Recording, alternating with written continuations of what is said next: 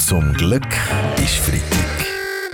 Der ganz normale Wahnsinn der Woche mit Fabian Unterrecker und seiner Freitagsrunde. Diese Woche da sind die Gewinnerinnen und Gewinner für den Nobelpreis bekannt geworden. Irina Beller, haben Sie das auch verfolgt? Ja, aber ich habe nicht gewonnen. Dabei sollte ich immer gewinnen. Ich bin Nobel und ich habe meinen Preis. Siehst du, ich bin Nobelpreis. Als weibliche Gewinnerin wären Sie auf jeden Fall in der Unterzahl. Die Geschichte die zeigt nämlich, dass vor allem ältere Männer den Preis gewinnen und vor allem die, die viele Freunde haben, weil für den Nobelpreis muss man vorgeschlagen werden.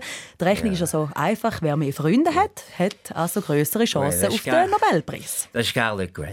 Der macht mich hässlich. Ah, Sie finden das also auch unfair, Hausi Lütenegger? Total unfair, und zwar, weil ich noch keinen Preis gewonnen habe. Schließlich habe ich ganz viele Freunde. Ganz viel.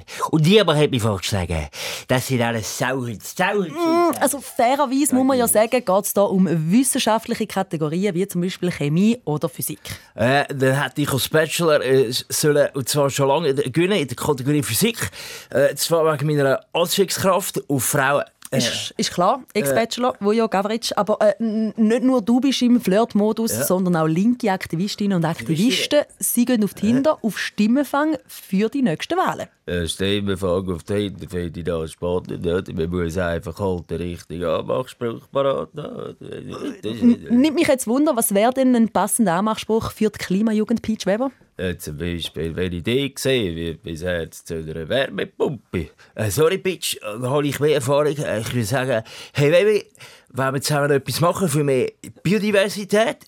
Entschuldigung, Herr Gavritsch, ich finde das ein bisschen daneben, muss ich sagen. So etwas entspricht nicht meinem Wertekompass. Ich mache nur meinen Pendenzen. Schöne Augen. Mm, ich sehe absolut Ihren Punkt, Frau Keller-Sutter. Äh, jetzt noch die Frage, wie stehen Sie dazu, alle Berse? Ach, ich muss sagen, Tinder ist nichts für mich. Ich flirte lieber an der Stripperette.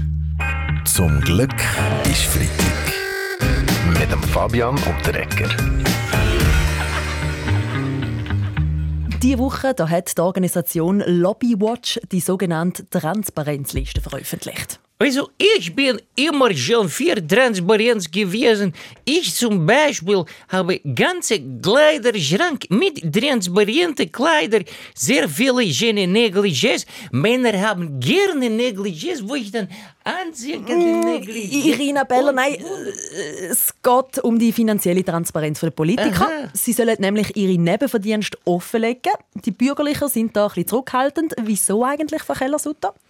Bei der FDP haben wir keine Nebenverdienste.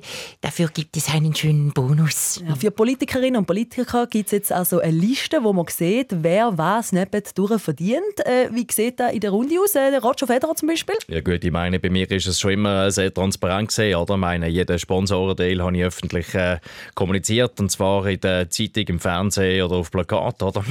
Also ich habe überhaupt keine Nebeneinkünfte. Und muss man sagen, auch keine Haupteinkünfte. Bei mir nämlich sagt alles der Klibi. Also Caroline, du lebst quasi von der Hand ins Maul? Nein! Ich lebe nicht von der Hand ins Maul, sondern von der Hand im Füdli. Ja, Gut. Ich habe auch kein Leben verwirrt, aber ein Viertel. Und ich gebe nur noch Geld aus. Geld. Ja, also Geld es ist schön, wenn man das kann, Hause Lütenegger, aber nicht alle Politiker können das. Geld. Für die, die bei den Wahlen nicht mehr wiedergewählt werden, kann es sogar problematisch werden, wieder einen Job zu finden. Roger Köppel? Ich bin zu 100% sicher, dass Jacqueline Badron überhaupt kein Problem hätte bei der Jobsuche. Sie könnte jeder Metzgerei zum Beispiel sofort anfangen als Supervisorin von der Räucherkammer inakzeptabel. Aber die SVP kann schon lachen, oder? Wer bei euch die Wiederwahl nicht schafft, kommt auf den Gnadenhof von der SVP. Politiker der Weltwoche. Ja, die Linke kannst du halt den Job für nicht brauchen, oder? Nein, du. Aber ist schon recht, wenn man denen etwas zahlt. Ja, aha, das ist jetzt äh, ja. ein überraschend sozialer Ansatz von Ihnen, Frau Abdullah Blocher. Nein, du.